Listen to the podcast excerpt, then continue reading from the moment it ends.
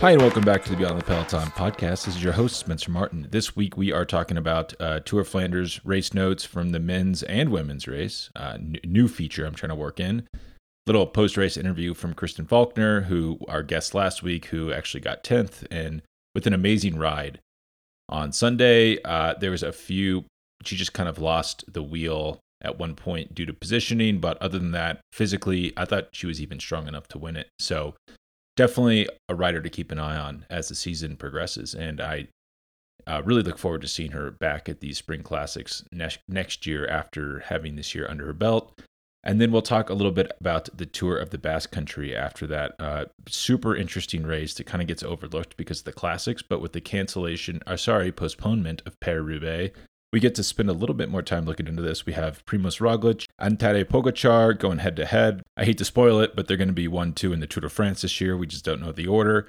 So every every race they're going head to head at this year, I'm going to be really paying close attention to that, and it's just exciting racing. It's it's a great course, really beautiful part of the world, really rainy part of the world, uh, really mountainous part of the world. So it tends to put up uh, some incredible racing to watch.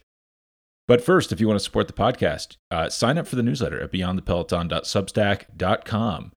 There is a free weekly edition. So if you enjoy the podcast, it's a no brainer. There's also a paid edition that's daily during grand tours, twice weekly during non grand tour weeks.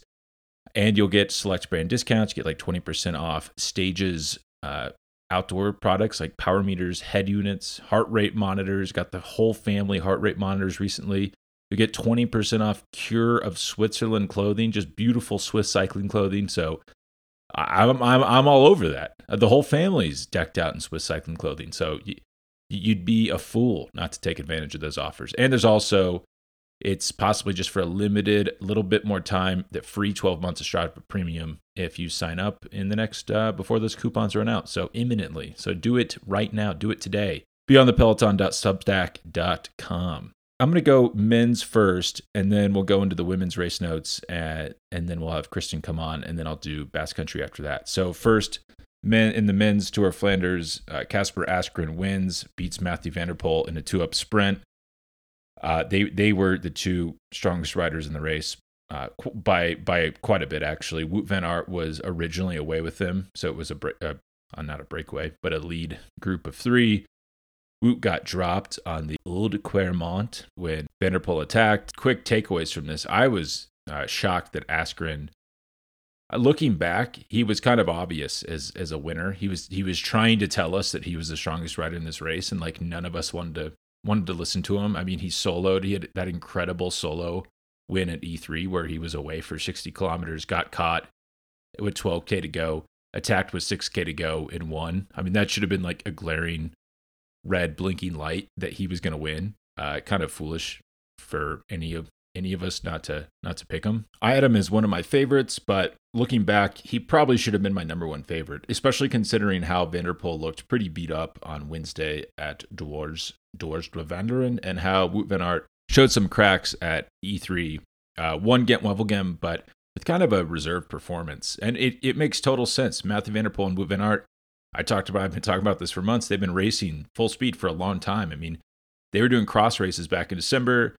Both of them were pretty fit at cross world championships. They were one and two in January. You know, while Asgreen's away at a training camp doing slow, not slow, but like building up his base, you know, as as you would actually train if you were serious about being a professional cyclist. So it just makes total sense that he would be stronger right now. It, it kind of all all the all the writing was on the wall. We just like I should have trusted trusted the process a little bit more. Um, I wrote back in December, got a lot a lot of heat for this, but I wrote back in December that Van Aert and van der Poel are possibly shortening, you know, hurting their road careers by spreading themselves too thin.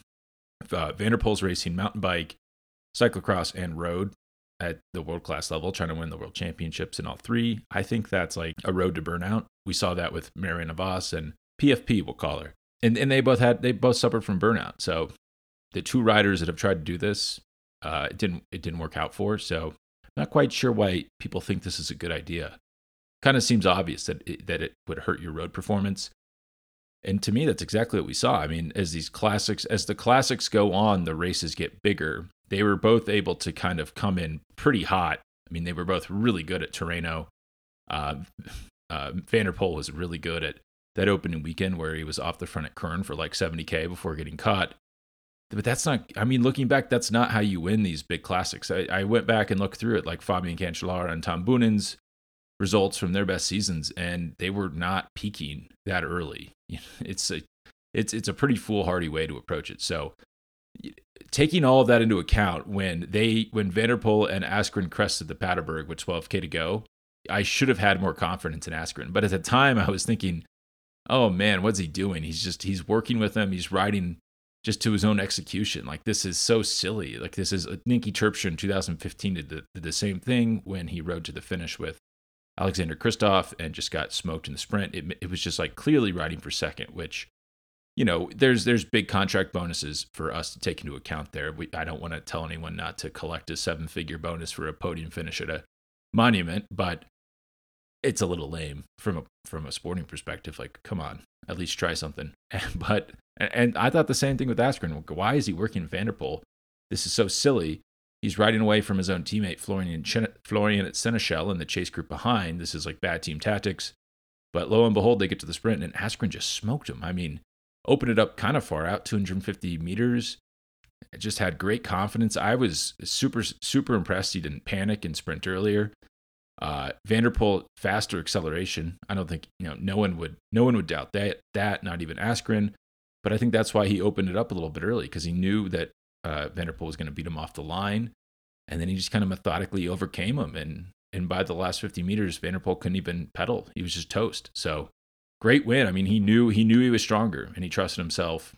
Uh, super impressive. If you want to go into a more detailed dissection of the race, uh, my post from the the day after is on beyondthepeloton.substack.com. It's free to read. And there, there were kind of three key moments. I mean, I'll talk about them briefly here that I thought decided the race, where it was really, you know, as early out as they, they go over the Quaremont the first time with like 50K to go, 54K to go. And it was just clear where that van der Poel and like Asgreen attacked and van der Poel went with him and he was marking him. Like van der Poel knew that Asgreen was the strongest rider in the race, or at least in his mind, probably the second strongest behind, behind himself. And Wout on all of these, Wout, I think his name is Wout actually. I should change the way I say it. Wout is just he's he's closing the gaps, but he's struggling to. And if you're struggling to this far out, you know it's going to be a lot harder when you get closer. And then every time they hit a hard climb, it's the same thing with the Taaienberg. You know, Asgreen goes again, and then Van der Poel's right on his wheel. Van der Poel tries to counter it, uh, Alaphilippe, Wout, and Asgreen go with him. But, you know, we can kind of see the handwriting on the wall here. And it's the same thing they hit paved section. That's what's interesting about Flanders is these paved, there's these really hard cobbled climbs where people, you know, guys attack, they think they're going to get away there. It actually rarely happens. Like this is the classic Greg Van Avermaet move where you attack hard on a cobbled climb others follow you someone counters on the pavement and they get away. I mean this is like how Niki terpstra and nibali got away in i believe 2018 um kristoff i believe Kristoff and terpstra got away on this same stretch of pavement as well in 2015 so it's it's like a known thing but van avermaet has never really been able to figure that out. It's kind of plagued him his entire career but as soon as they get onto the pavement after the what's this climb, the Kruisberg, really tough climb, probably the longest climb in this in this in the finale in the final. Um, Alaphilippe attacks right as they get on the pavement. Super obvious. He gets he gets reeled in, but then his teammate Asgreen kind of smartly, just maybe four or five hundred meters later, there's some uh, soigneurs on the right side of the road giving out bottles. Anthony Turgis, who bridged up, a super impressive bridge from the chase group, only rider that could do that, that could make that across. Um, he gets up to the front group. He goes over to take a bottle with a few other riders, and Asgreen goes to the other side of the road, the left side of the road, and attacks. And that's the winning move, really. So it, it's, I mean, they, they, clearly in that team, in that Deceuninck Quickstep team, are studying the course, studying what's worked in the past. So I was really, really impressed by that. Wout and van der Poel go with him it's a little funny at the time. I thought it was funny because I thought I was like, well, he's leaving Alaphilippe and he's pulling these guys. He does stop pulling. You can tell the the team car gets in his earpiece and says, "Hey, man, you cannot work with these guys." Uh, Wout takes issue with that. Van der Poel doesn't. Van der just keeps pushing on because, and I think in Van der Poel's mind, he's like, "I'm going to drop this guy. I'm the Quaremont anyway. So what do I care? I'm going to solo to this race win. Wout, maybe this is a sign that he's not feeling that great because if he's quibbling with him, there really is no reason for him to work. Like under no circumstance can he work with them. It's not even worth having the conversation. So uh, it's interesting that that Wout was taking, uh, even wasting his energy having a conversation about it. Even with Asgreen sitting on it, balloons up to 22 seconds, which should probably have told us that van der Poel was working too hard. Because if we think about that, that's you know the Quaremont starts about 18k to go. So for 8k, Asgreen's sitting on and van der Poel's just drilling it on the front. You know, you think of you know these small margins, these small efforts catch up. You wonder if that if that was the difference. If that's why a Asgreen was able to follow him.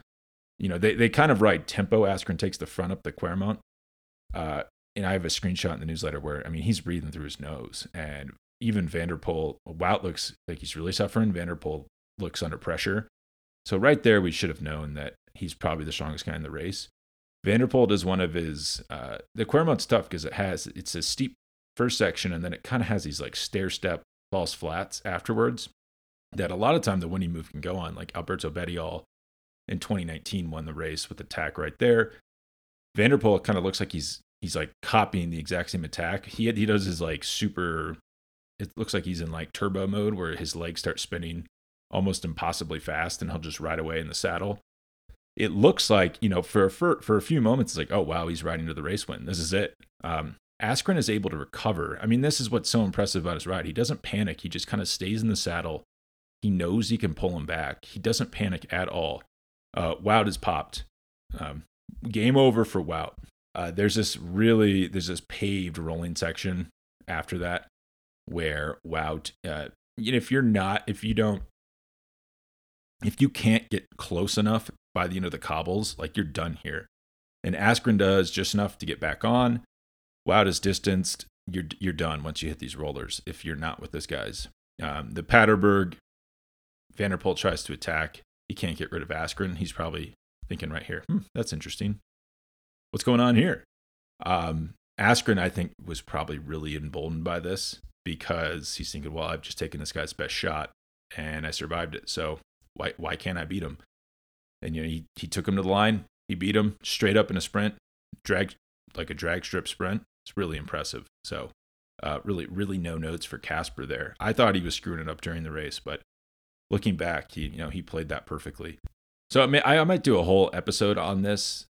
Uh, so I'm just gonna touch on it now. But there, I got you know a lot of notes about how how oh Van der Poel wasn't actually peaking uh, you didn't call you didn't he didn't peak too early. You didn't call this right.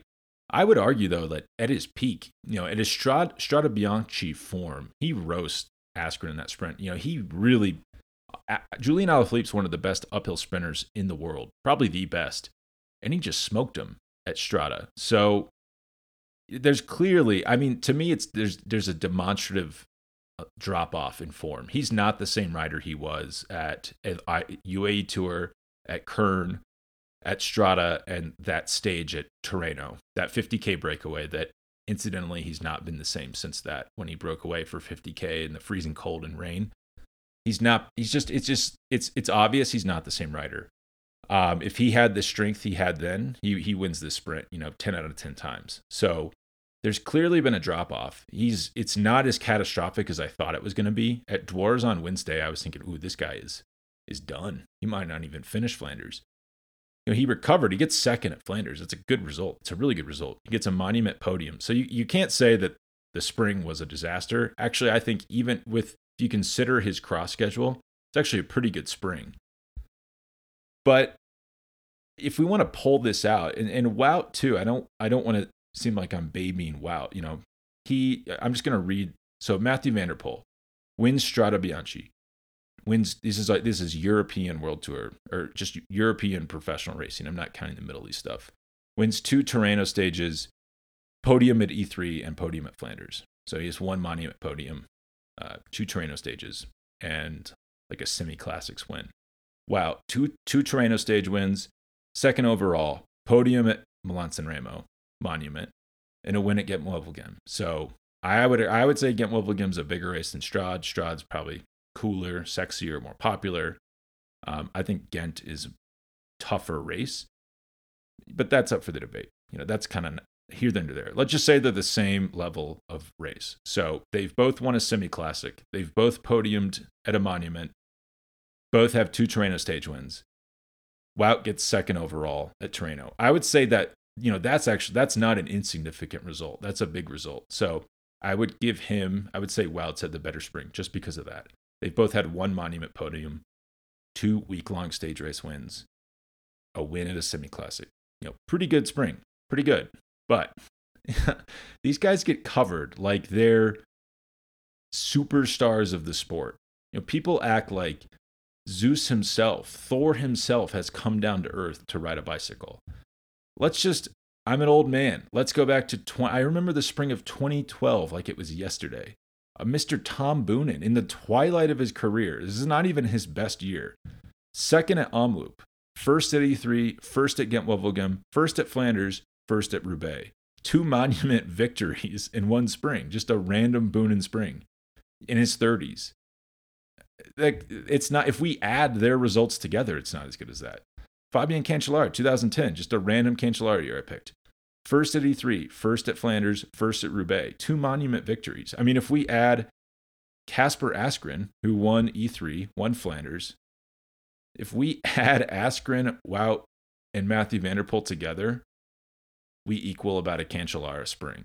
Uh, so I just want to put into perspective these guys are nowhere near as accomplished as the stars of yore. So I think people need to pump the brakes a little bit before we start anointing them like then and I'm guilty of this too. I think I get caught up in the hype. I get caught up in the excitement. I, I watched both of them race and the, the in, possibilities seem endless. But there's definitely something happening when the rubber meets the road where I think they egg each other on in races.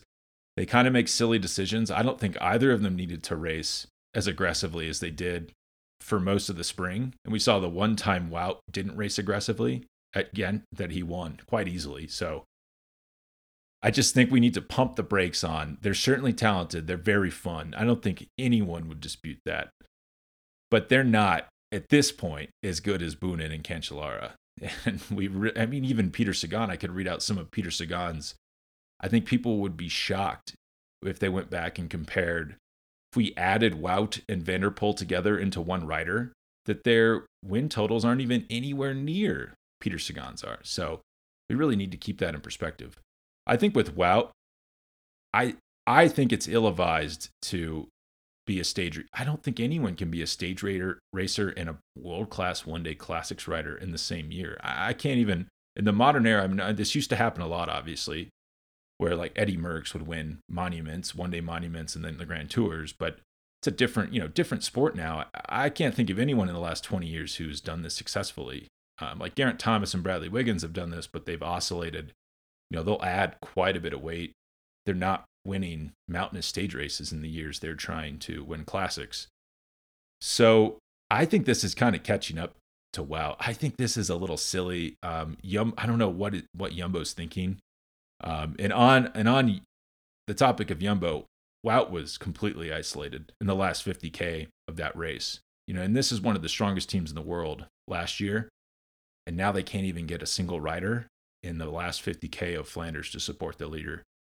Not good. And and we'll get we'll we'll talk about Yumbo later when we when we get over to the Basque Country. So let's move on to the women. After that, uh, the women's race was it was kind of reminded me of like an old school, and when I say old school, I just mean a few years ago, like the middle the middle 2010s of a. This is kind of how the men's race used to play out. I'm actually, I don't know why the men's race has been more. You don't get these big groups in the last two Ks. It used to be in the men's race, like the women's on Sunday, where you know every favorite was present at the base of the Haut Quaremont, and then that's where you know the race really. I'm I'm being this is like I'm I'm exaggerating, but the race really started with 19k to go. So I, I sent out like there's a, a post on beyondthepeloton.substack.com that dives into this a little bit more. Um, I'm just going to kind of fast forward to 19k to go, and when we talk to Kristen in a few minutes, she'll talk about this that there was some serious lead outs going into the Quaremont at 19k to go. Sarah Roy, Sarah Roy, I guess is how the Aussies say it, is on the front. You know, she's Australian champion, leading out her team leader Grace Brown, who's really good, really good Aussie rider for Team Bike Exchange. And this is key because it gets her at the front. Faulkner was uh, isolated from her team at the time, and she goes from being in like perfect position with 27k to go to being too far back with 19k to go, and that that's the difference because we once Anna van der Breggen hits the front with 17k to go and ramps up the pace, it's like the front eight riders are there. Where you can even you can see like Anna, Anna Annemiek van Vleuten, who wins the race, is is kind of hurting right here. Grace Brown in second wheel, hurting. You know, if she was 15 riders back, you can't pass anyone. You know, it's like I've seen Fabian and Tom Boonen and Peter Sagan pass people on the Quaremont, but that's about it. It, it rarely happens. You kind of are where you are. And if a split happens in front of you, there's not really anything you can do about it to close it down. So position going in is, is really what matters. Van der Breggen is working for SD Worx, and this is where it gets a little bit complicated for. I, I feel like Van Vleuten wins this race like quite easily. Actually, I mean, just with like she's a tour of force. You know, she's she, you can't really let her get away solo, or she's going to win. So I think you have to get a little bit creative when you're going against her. And I I feel like SD Worx kind of stuffed this up because they have Amy Pieters, Chantal Blaak, Anna van der Breggen, three of the strongest riders in the world. All three of those, well, at least two of them have been world champions. One is reigning world champion, van der Breggen. Chantal Blaak won this race last year. Amy Pieters was second. They also have Demi Vollering, who is like a really talented Dutch rider. Um, so Van der Breggen's really working for those three. She drills it on the Quaremont, keeps drilling it up and over the false flat, and it just it explodes. You you it's devastating because these small splits that happen on the steep part are then just like wedged open on the false flat when you start going faster. It looks it looks magnificent. It looks like oh wow, Anna just did all this great work. Uh, once they get to the Paterberg, Van Vleuten attacks. Uh, small gap, seven seconds at the top uh, Lisa Brennauer and Elisa Longo Borghini are behind her. It kind of looks like she's going to get caught on the descent, but anyone who has watched Flanders before knows this is not as easy as straight or straightforward as it looks because the riders behind start thinking like, hmm, well, I could get second. And then you start getting misaligned incentives. No one's going to be able to pull her back. She just keeps the uh, pedal on the gas and pulls away, wins. SD Anna van der Breggen, who after doing all this work is then the only one really able to try to close it down, and she can't do it. Um, what I think was kind of odd about that move was just general bike racing theory. You never want to, if you have a numbers advantage. So there was, you know, really two Movistar riders of consequence, Leah Thomas and Annemiek van Vleuten. You know Van Vleuten's the big danger. You have four riders you probably should try to conserve your numbers. And you know that Van Vleuten is like one of the toughest, toughest son of a bees in the world and a great climber. You're probably not going to drop her on this climb. The only way you can really beat her is just with numbers. Get get numbers on her in that final 12k and you could probably beat her. So I just thought this was kind of an odd move in retrospect. I don't quite know what the theory was here. It looks impressive it kind of makes sense, right? If you, it's like football guy theory where you're just like, we're going to go fast and we're going to beat her. You're like, okay, I'm, I'm pumped. That looks awesome. It looks, it looks very cool. It looks hard. But if you really think about it, they just helped Van Vleuten. Like she had no, Leah Thomas, her teammate, her only teammate is dropped. She's back in the Faulkner, uh, Kasia Niewiadoma, Marianne Vos group.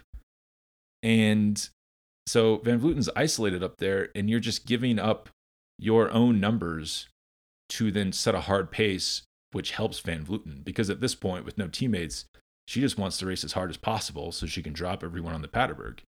She attacks on the Paterberg knowing that that's her last chance. If she doesn't get away, she can't beat a lot of these riders in the sprint. So this is like the the harder it is, the better it is for her. So I didn't quite understand that. And I think if they did the race again, I mean, maybe if if Anna van der Breggen wants to wants to really sacrifice herself for the team, she'd be better off just getting out in front of the race. And then if Van Vleuten attacks, she's riding up to van der Breggen, kind of walking into a trap. I I almost think they shouldn't have she should shouldn't have increased the pace at all. They just should have ridden, you know, as slow as possible up the Quaremont, as slow as possible up the Paterberg after that. Just take as many numbers as you can into that final. I mean, Chantal Blaak's a good sprinter. Amy Pieters, Anna Van der I mean, they could have been attacking and counterattacking in that final 12K. They could probably have gotten away and won. So, yeah, I didn't I didn't love those love those tactics, and I thought they played into Van Vleuten's hands. Um, there's also two FDJ riders away, uh, Cecilie Uttrup, Uttrup and uh, Marta Cavallari, probably cousin to Kristen Cavallari. Uh, neither are sprinters, so they probably, you know, if they're obviously no one's thinking clearly because you're screwed. You know, there's no blood in your in your brain after the Paterberg. But when the gap was seven seconds coming off the Paterberg with like 12k to go, one of them should have sold out to try to bridge up to that. And then once you're up there with Van Vleuten, you're not such a good sprinter that she won't work with you. And then you just try, you know, you, you maybe you probably lose, but at least you're trying. You're giving yourself a chance.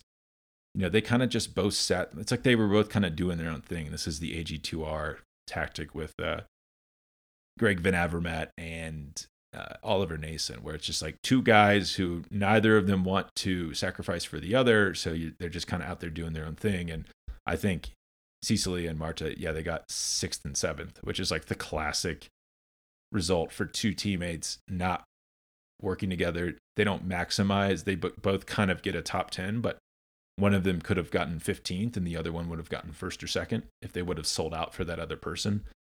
Because if you're going to sit in and I guess they wanted to sprint, it's not a great not a great option for them either.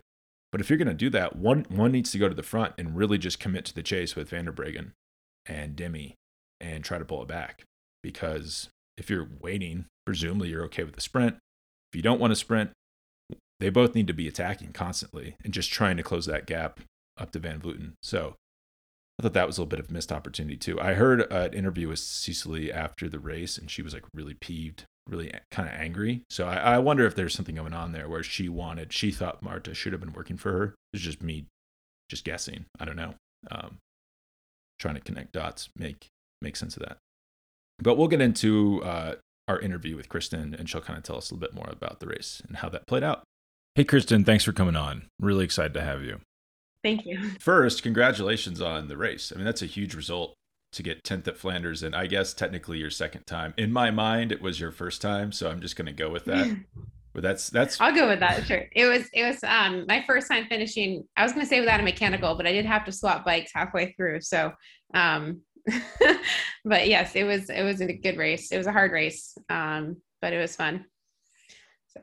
And were you? How, how did you after the race? Were you like very excited about tenth, or were did you have regrets about how the race played out? I mean, I think so. We had uh, several strong riders in the race for Team Tibco Silicon Valley Bank. We had, um, you know, Lauren stevens and Sarah Gigante, who both um, they actually got dropped on the Berg Ten Houte. There was kind of a pile up in front of them. And so then I was left alone in the front group without teammates. And so that made it really hard because going into the Quaremont, every pretty much every team there had more than one rider or several riders. And so a lot of the people who ended up in the front group had lead outs going into that climb.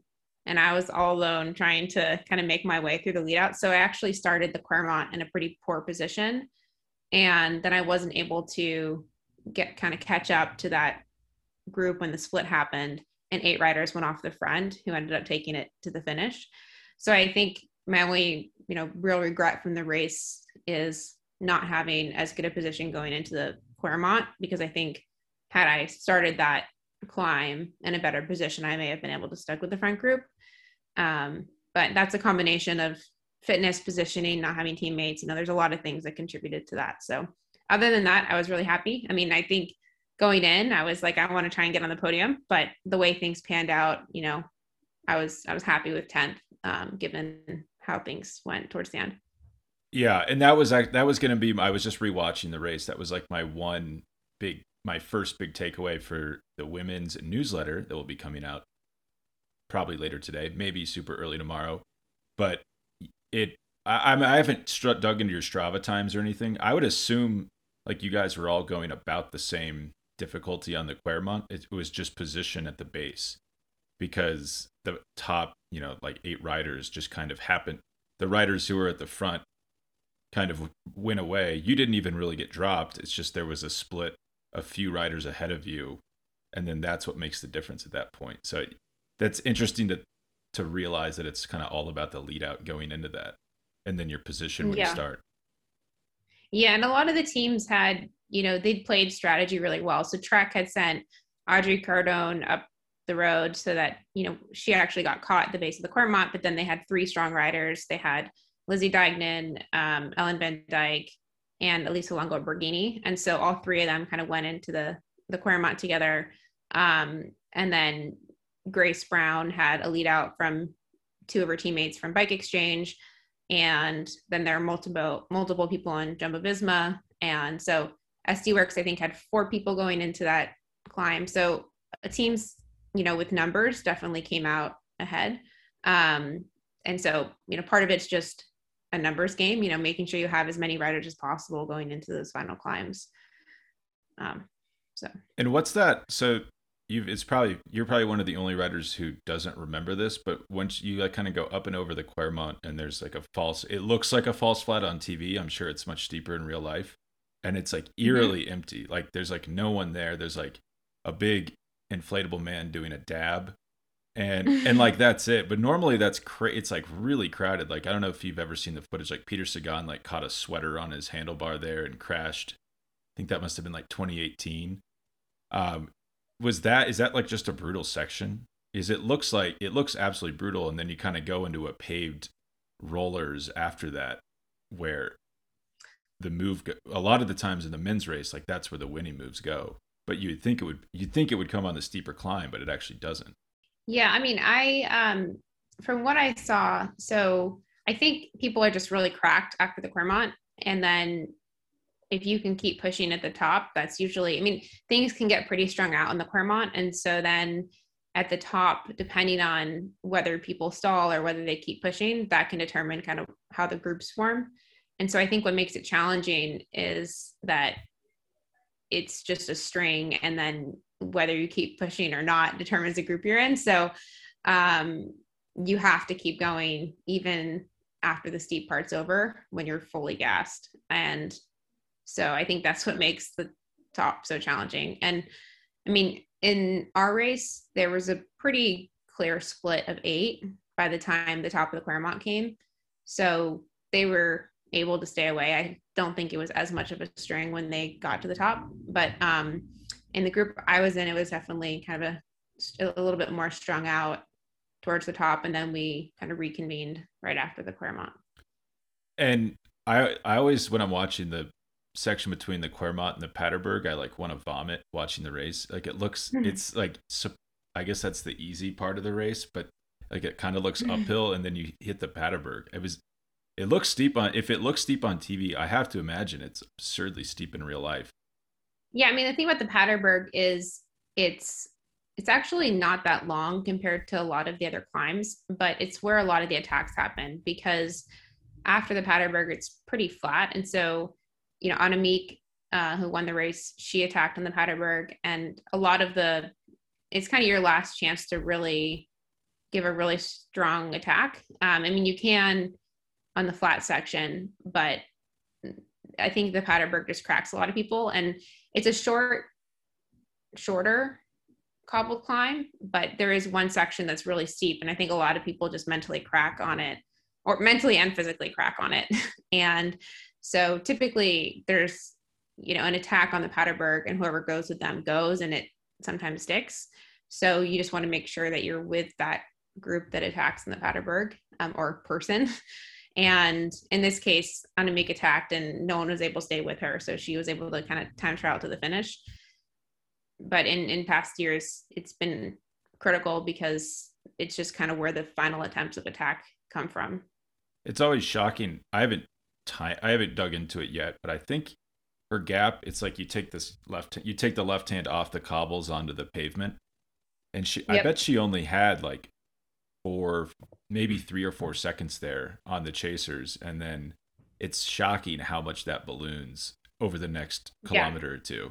And the men's race used to play out like that a lot. Um, the women's race actually reminded me of like the Cancellara Sagan era of men's racing, where someone would get a small, small gap at the top of the Paterberg, and then you'd have like an exciting pursuit into the finish.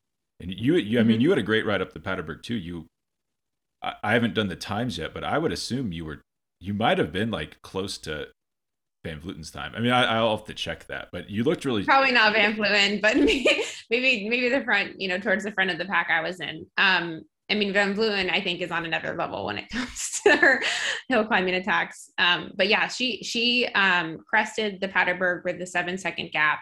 So she started her attack on the Paterberg, crested with a seven second gap, and then finished with a 25 second gap. And that was over a group of seven riders, all who are very strong. And I think the reason they didn't catch her is that there there weren't a ton of sprinters in the group, and so I think a lot of them were trying to conserve energy, and they just weren't working together maybe as well as they as well as they could have. Um, and at that point, maybe we're just going for second place. And so there were a lot of strong riders behind her, and I think if they had worked together, they possibly could have caught her, but um, it just it wasn't as organized. And I think I think a lot of them just at that point were racing for second. Yeah, it's I saw a lot of like I was just reading some like Reddit boards this morning and it's people like why weren't they working harder in the chase group? But this is like a common thing at Flanders where it's a really difficult position to be in because if you do work to pull back the lone rider, you're going to get beat in the sprint and then possibly miss out on a podium at Flanders, which you would want to do and it's kind. Of, I think it's why the course is. They. I don't know if you remember this. They changed the course in like 2012 or something like that, and like everyone hated it.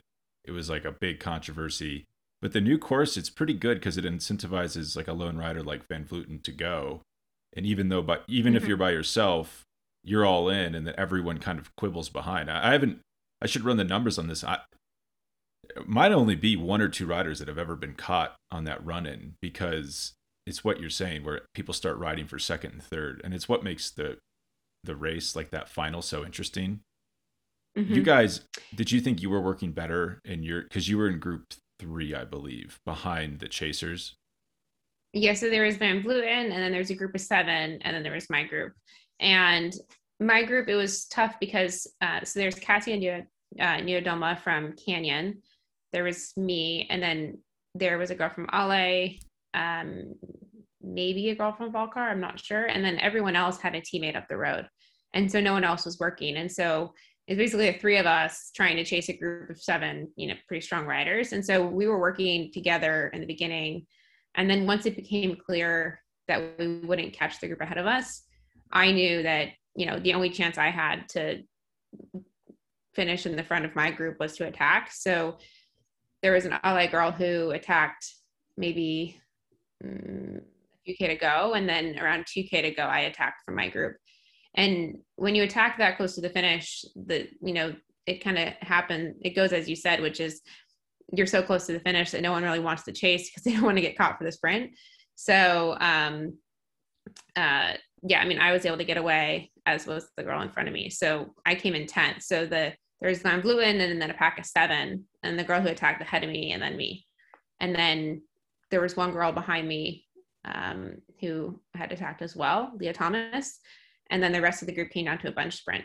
So, yeah, I mean, when you're when you're against them, Vleuten, so she she attacked, and then you know she's European champion. You know she um, former TT world champion. Like it's hard to catch her, let alone when you're in a group trying to conserve energy for the sprint. So it, I think every group face the same dynamic, which is who's going to go, who's going to go, who's going to go. Yeah. Your your attack actually was similar. I didn't see it on. I missed it on TV, but I think you attacked like right at the same point Greg Van Avermaet did in the men's race to get third. And it's I mean it was a really savvy move because as you're saying, no one wants to chase you that close to the line. So there was one girl who'd attacked right before me, and I probably should have gone with her, but um, at the time I I think, you know, in my mind, I was like, we're far enough out that they might try to, you know, bring us down um, and catch us. Um, it was actually, it was Marlen Reusser who attacked ahead of me. And once she was a little bit away, I think we were 2K from the finish. And I was like, I better go now or I'm not going to get the chance. And I don't really want to come down to a bunch sprint with all of these people. Um, so yeah, I mean, it was Marianne Vos, Lotte Kopecky, Amy Pieters, Lisa Balsamo, all who are amazing sprinters. And I was like, I don't want to come down to a sprint with them. So I either go now or I'm going to be, you know, against some of the best sprinters in the peloton. So um, that's when I went. Yeah, really, really savvy move. Yeah, because then you avoid that sprint. Um, how I was kind of wondering, like, how good is the communication from the team over the final two climbs in that final straight? Like, can you hear? Can you actually get anything useful from your race radio or from the team car, or are you guys just kind of racing blind on that? No, you can definitely get a lot from the team car, and I think especially on the bigger teams, they play strategy really well. I mean, um, yeah, I mean, so let's see on the Haute Quaremont. So there were four SD Worx riders going in. There was Anna van der Breggen, Chantal Blaak, Amy Pieters, and Demi Vollering and Chantal and Amy got first and second last year, and they didn't make the split of eight riders in the front that Van der Breggen and Demi Vollering did. Um, but you know, they, the the two SD Worx riders, um, Anna van der Breggen and Demi Vollering, they were able to work together in their group, and I think Anna gave Demi um, a lead out into the sprint. And so, and, and in my radio, my race director was saying, you know, work, don't work. Like at this point, it's probably a good chance to break. Um, so I definitely had communication with my race director going into the final climbs. I think, you know, it, at that point, the breaks are pretty set though. So if you're going to communicate with your teammates, it's probably going to happen in person. You know, you're going to roll up next to them and say something.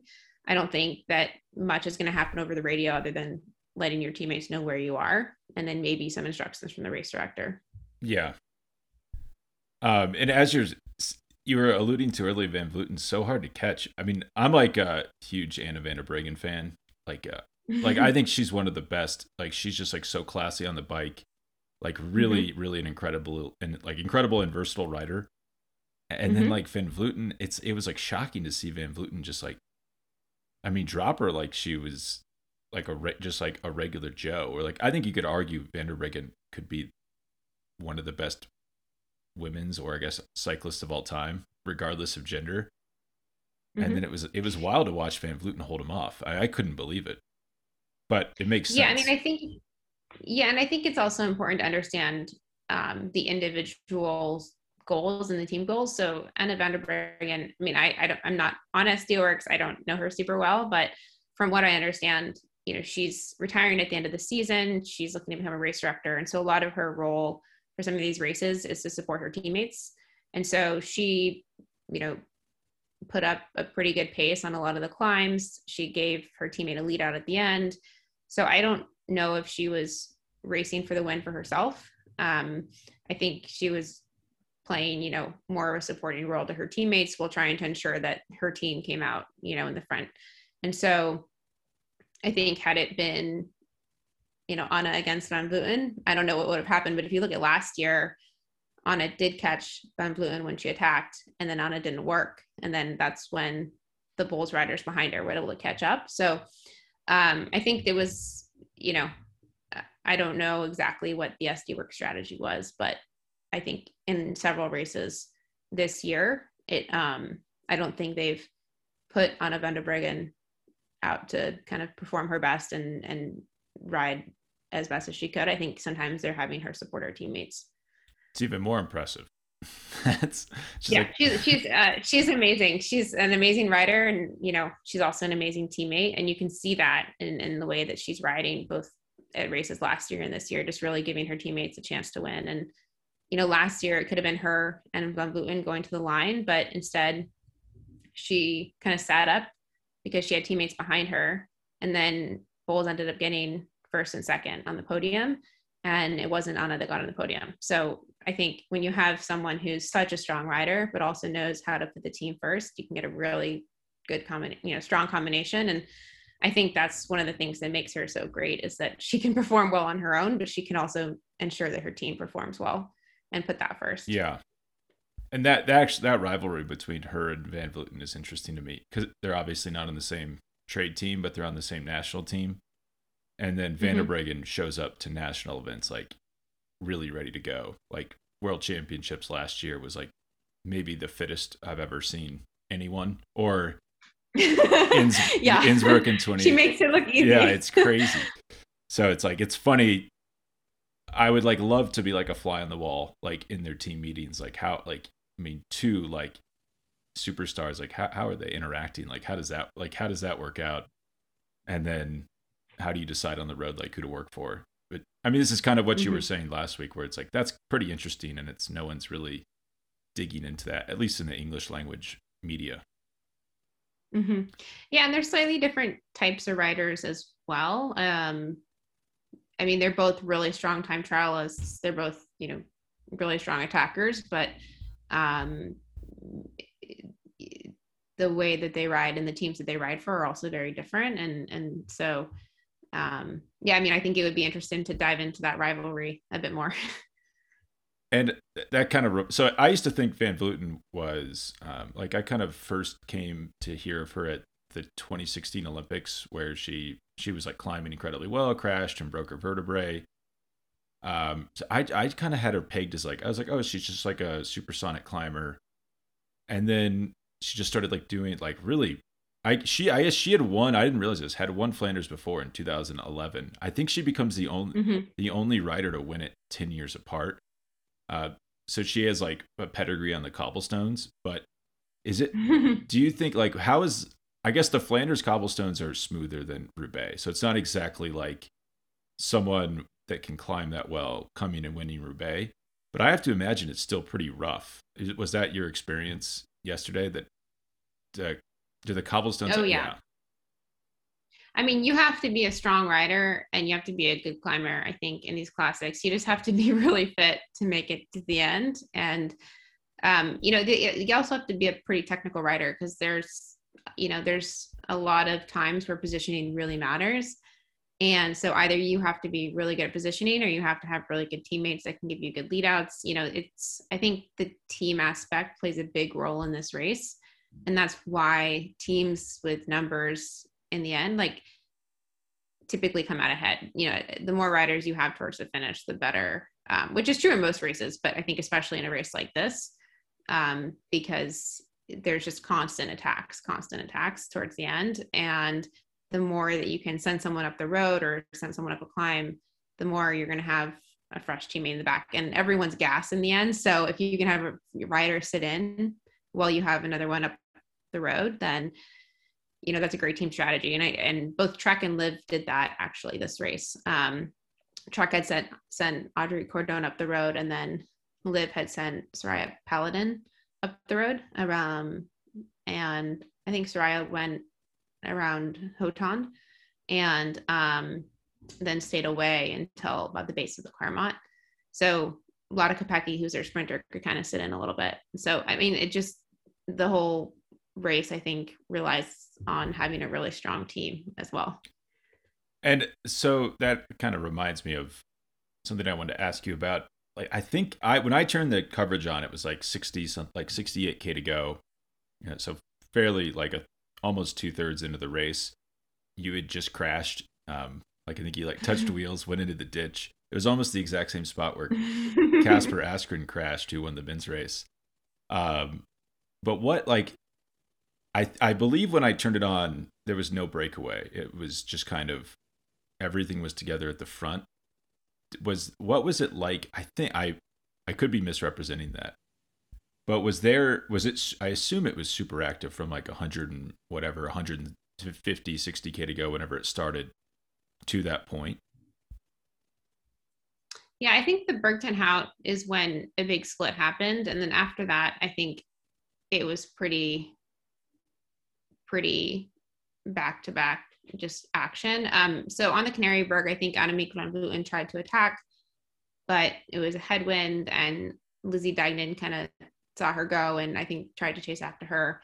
And then at the top of the Kanarieberg, um, that's when Audrey Cordon went. So I would say the Kanarieberg was when some action started to happen.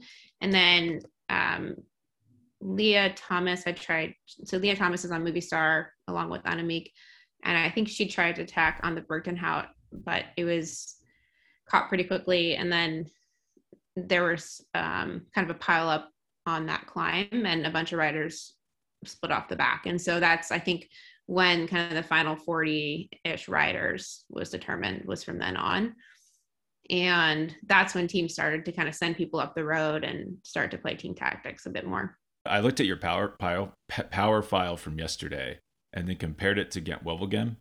And the I haven't even done that, so you're a step ahead of me. so the average, I think this is right. The average at Ghent Wevelgem was actually quite a bit higher. This is not the first time I've seen this. This is like a trend that can happen that I've seen actually quite a bit. Do you? I mean, I assume it didn't feel. I'm assuming it felt harder. I'm assuming it didn't feel any easier. Probably the lower powers due to how difficult the like final 40k is. So people are a little bit more conservative at Flanders than Ghent Wevelgem.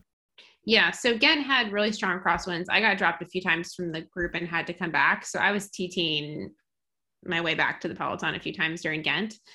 And um, so that alone took up my average power. And then I think the second part of that is just the first half of Flanders, you kind of do this kind of popsicle shaped loop um, for the first half-ish of the race and not much happens there and so the peloton's pretty chill. And then i think also because of the climbs there's more descending so your power might be at zero. So um, i would say for sure the reason that my power is higher again was because of the crosswinds and because i got dropped a few times and had to get back onto the pack. So That's- i would say yeah th- those are the two factors the crosswinds and then the fact that flanders not much happens in the beginning. That's really impressive in retrospect that you were chasing back on at Ghent from the crosswinds and then still got seventh, I believe. That's impressive from a fitness standpoint, not really from a tactic standpoint. I, I mean, I never should have gotten dropped in the first place. So that's you could argue either way. I'd say that's like the PhD level of racing, though. Like figuring out European crosswinds is not not the easiest thing to figure out. So I wouldn't beat yourself up. yeah, that. Yeah, and I think you know it, it's interesting because a lot of people who are from you know Belgium or the Netherlands, they're so used to riding in the wind, and so echelons seem to come very natural to them, at least for an American. It seems like it comes naturally to them. Um, and always being aware of which direction the wind's coming from, how strong it is, at what point they should get an echelon going. Um, and for me, you know, especially as a new rider, I am not as tactical with those things. And so I found myself again in many situations where suddenly, you know, I was in the peloton and then suddenly I was in a string of people and the person in front of me, you know, would fall back and then suddenly there'd be a gap and I'd be behind it and I had to chase back. So unless you're in the front when an echelon forms, it's really hard to kind of get into it and yeah. stay towards the front. So I just found myself in many difficult situations again where I had to go full gas to get back in. And so, I mean, this is a ridiculous question, but what do you, if you had to say the hardest climb from yesterday, what would you say it is? Or are they just all equally hard? Definitely the Quaremont. Okay. Definitely the Quaremont. Because that was, um, it was towards the end. I, I entered way farther back than I should have. You know, there were lead outs going into it and I wasn't in the front. And then I was just trying to get towards the front group and I couldn't make it. And um and that's when the the split happened. So I knew the race was happening right there. Like that was that was where the final groups were formed. And you know, when you see a group of people in front of you knowing that they're going to make it to the end and you may or may not go with them, that's the hardest part of the race. Just you know, to me, that's harder than the final sprint. Like that's where the race is made. You know, make it's um, you make it or break it right yeah. there. And then the Paterberg, you know, the Paterberg's hard and steep, but it's short. And at that point, I entered the Paterberg in the front of my group. I finished in the front of my group. I knew that either I was going to be in a smaller group in the front or the group was going to come back together. And so I didn't have much to lose in the Paterberg, but on the Quaremont before, I, you know, I had a lot to lose. I went from being in the front group to being in the second group. Do you think a longer so the women's race is a lot shorter. It's like 100k shorter than the men's. Do you think a longer race this is a ridiculously theoretical question would have helped you because there'd be less of a fight going into the base of the Quaremont. It's more it'd be more it it's kind of by the final time it's like no one has teammates.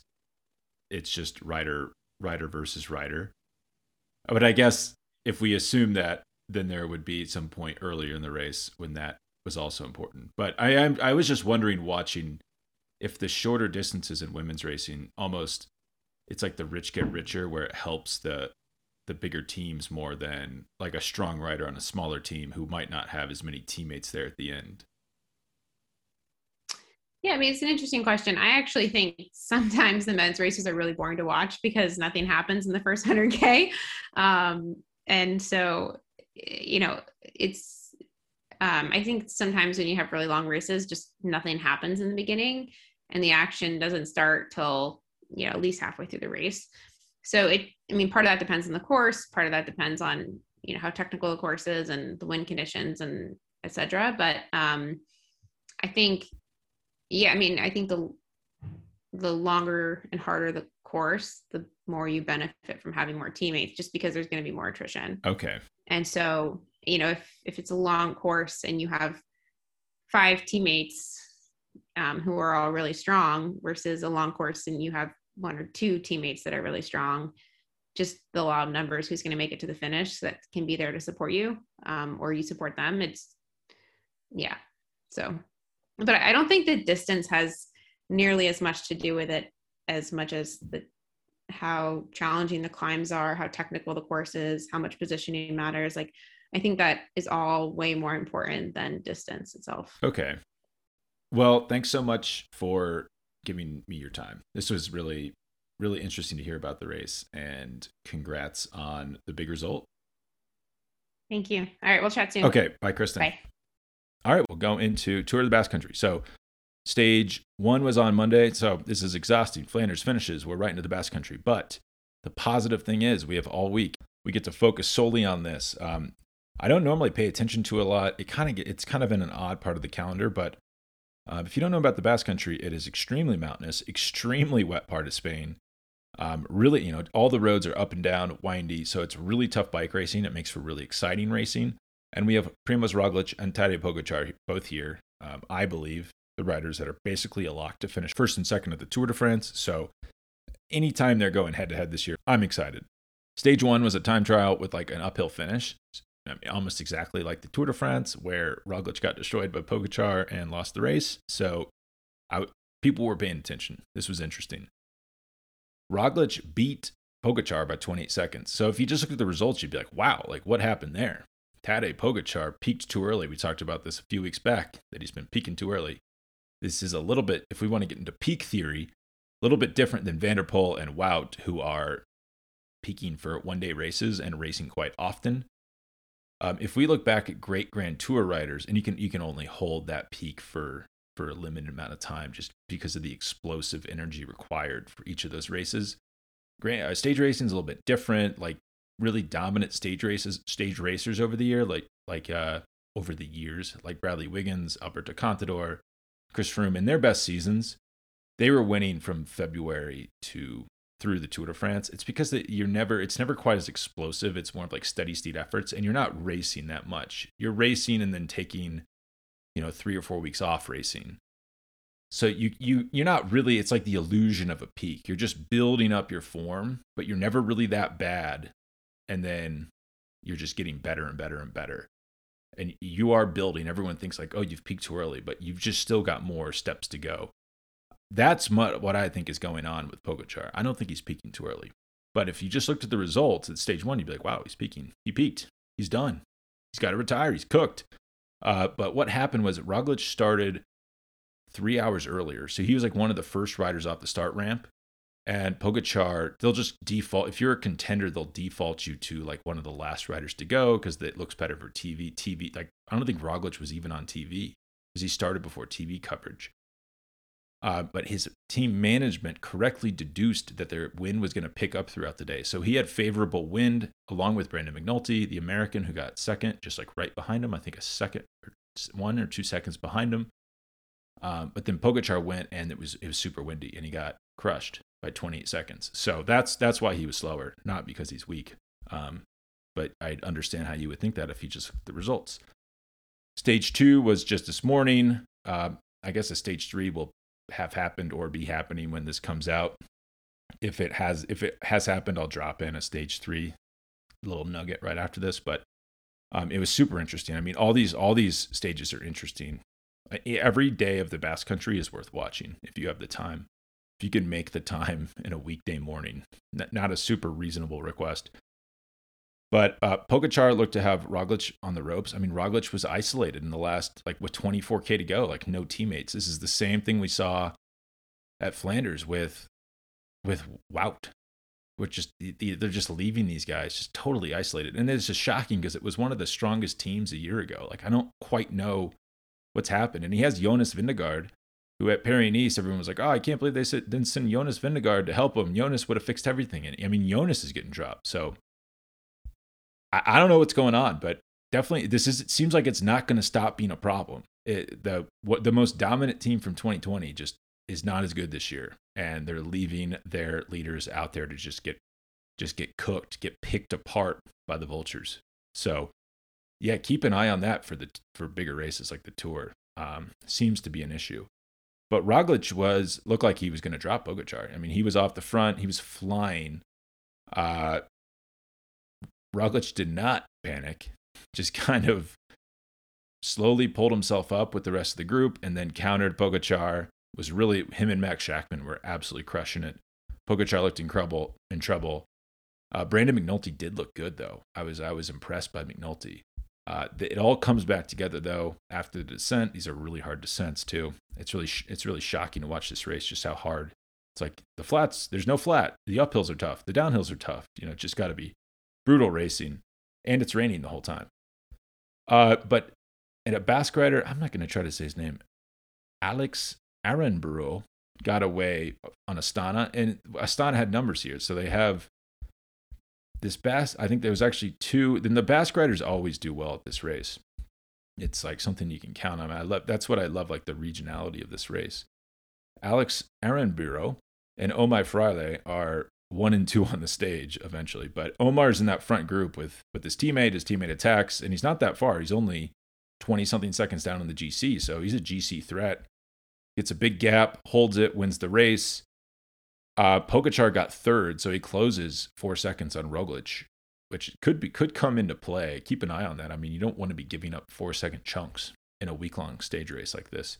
Uh, but McNulty got distanced in the sprint, finished four seconds back, so he drops a little on, G, on the GC. Was bummed to see that. Our our friend, our Basque friend Alex, moves up into second.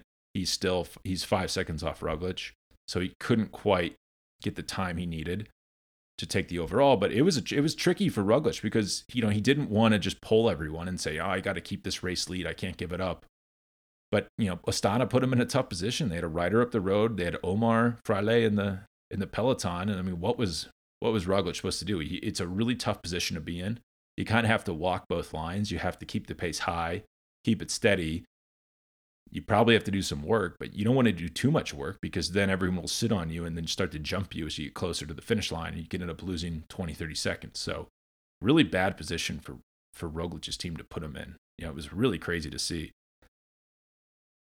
Uh, McNulty, yeah, I'm I'm like I'm like Mr. McNulty fan. Love Brandon McNulty. Um, this is you know, great in the time trial. It's kind of like a summation of his career so far. Great in the time trial, and then when things get a little tricky, you know, he can stumble just a little bit. You know, the, those four seconds. That's not what you want to be losing, especially in not a routine sprint, but you know, a tough sprint after a tough day if you want to be a GC contender, you you cannot be losing time there. You have to be further up so that when a split happens, you're not susceptible to losing time. Um, in the, in this puts pressure on on UAE because now, you know, Pogacar's moved up to fourth, McNulty's in third. They're still about 20 seconds apart. I, I bet they would have preferred McNulty, you know, stay in second or try to take a time bonus to get into first and defend the lead for him. But now it's looking like Pogacar is going to have to really keep throwing bombs all week to try to win the race. So I'm just dropping this in. I just finished watching stage three. Wanted to drop this in. Um, super exciting in ridiculously steep uphill finish, like a two or or three or four k long uphill finish.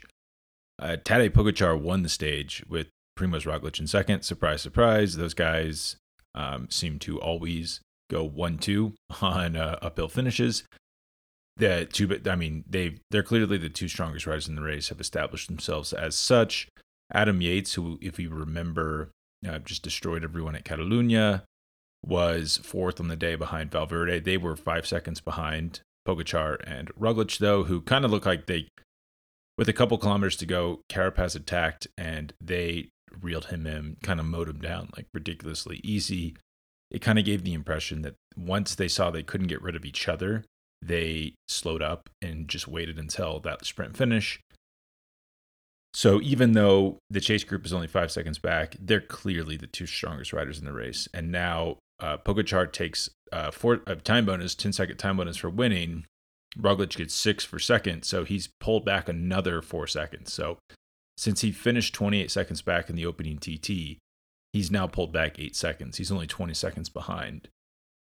You know, not it's not it's not you know he's not overtaking Roglic yet, but that you definitely don't want to be giving away four second chunks every stage in a six day long stage race. Not good practice on Roglic's part. And it tells you if he hadn't have had that win assisted time trial win, you know, he probably wouldn't stand a chance in this in this race, which kind of uh, makes me wonder how in the heck is he going to beat him in the Tour de France. So, um, yeah, exciting day. It's it's mountains again tomorrow, Friday, Saturday.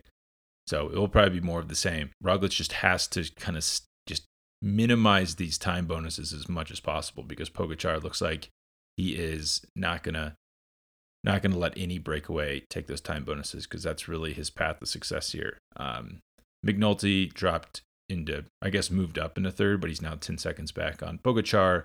He lost a bit of time. He'll probably keep losing little bits of time. So UAE is is definitely consolidated behind Pogacar at this point.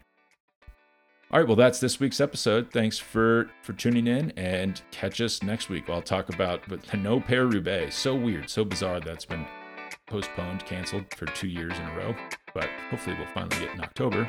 But I'll be talking about the finish of the Tour of the Basque Country and what it tells us going forward. All right, well, thank you for listening. Bye.